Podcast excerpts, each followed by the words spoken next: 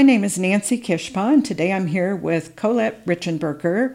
Um, Colette, tell me a little bit about yourself. Well, I am an original. I guess I've lived 60 years here in Independence. My family were some of the original settlers. Uh, I grew up on a farm uh, right outside of Independence. Um, went through the school system here, the junior college, graduated from K State, and earned a master's several years ago in uh, teaching. Um, I got interested in history because my dad is a World War II veteran and he always shared stories at the supper table, and that's kind of where I began my career was in history. And um, tell me a little bit about how you and Judy Carroll um, got started writing your books. Uh, the first one, Cameos of Courage, we've um, recorded some uh, podcasts uh, about the different characters in that book. How did you two get started? Well, Judy and I have known each other since her third child and my younger child were born. Uh, we met across a bridge table and kind of developed a friendship around that. Judy had always been a writer, and I taught um, English at the middle school before I went to the high school to teach advanced placement history. And I had kind of written my whole life, but I didn't consider it writing because it wasn't a story. In fact, I didn't think I could do that. And Judy came one day and said, Would I be interested in writing a play? Which I thought, oh my gosh, you know, that might be kind of fun. But that probably was the, the hardest genre to start in, but that's what we did. I thoroughly enjoyed the research. We have written a play about William Inge, and it's still on the shelf, and we'll come back to it someday, but that's how we started.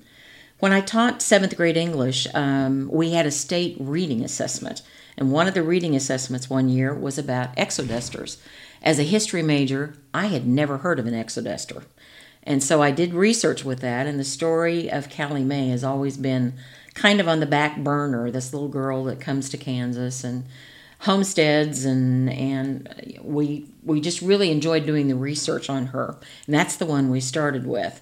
The reason we did these books was because I have a granddaughter that told me one day, I've got to do social studies next semester and I don't like social studies. And I said, Well, you know, that's what grandma taught. She said, Yeah, I know, but it's so boring. Well, Judy and I thought we could fix that. So we have written a, a book that has four little girls in it.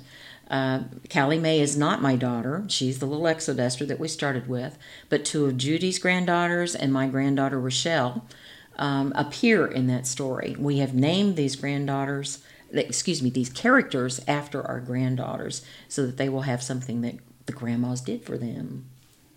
Um, do you have a favorite character in, in your books? I have to be really careful here because these are grandchildren. yes, I'm sorry.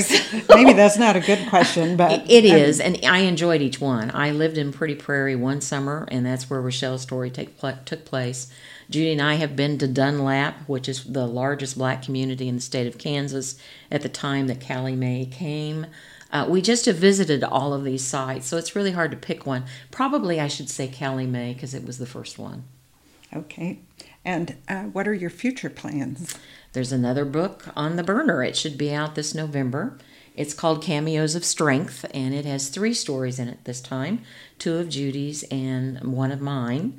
And we will actually take the girls from about 1890 to 1920, and the, the last book is about World War One.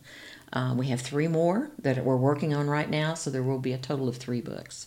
Wow. Well, we're looking forward to. Um, more podcasts and to your future books. Thank you so much for joining us today.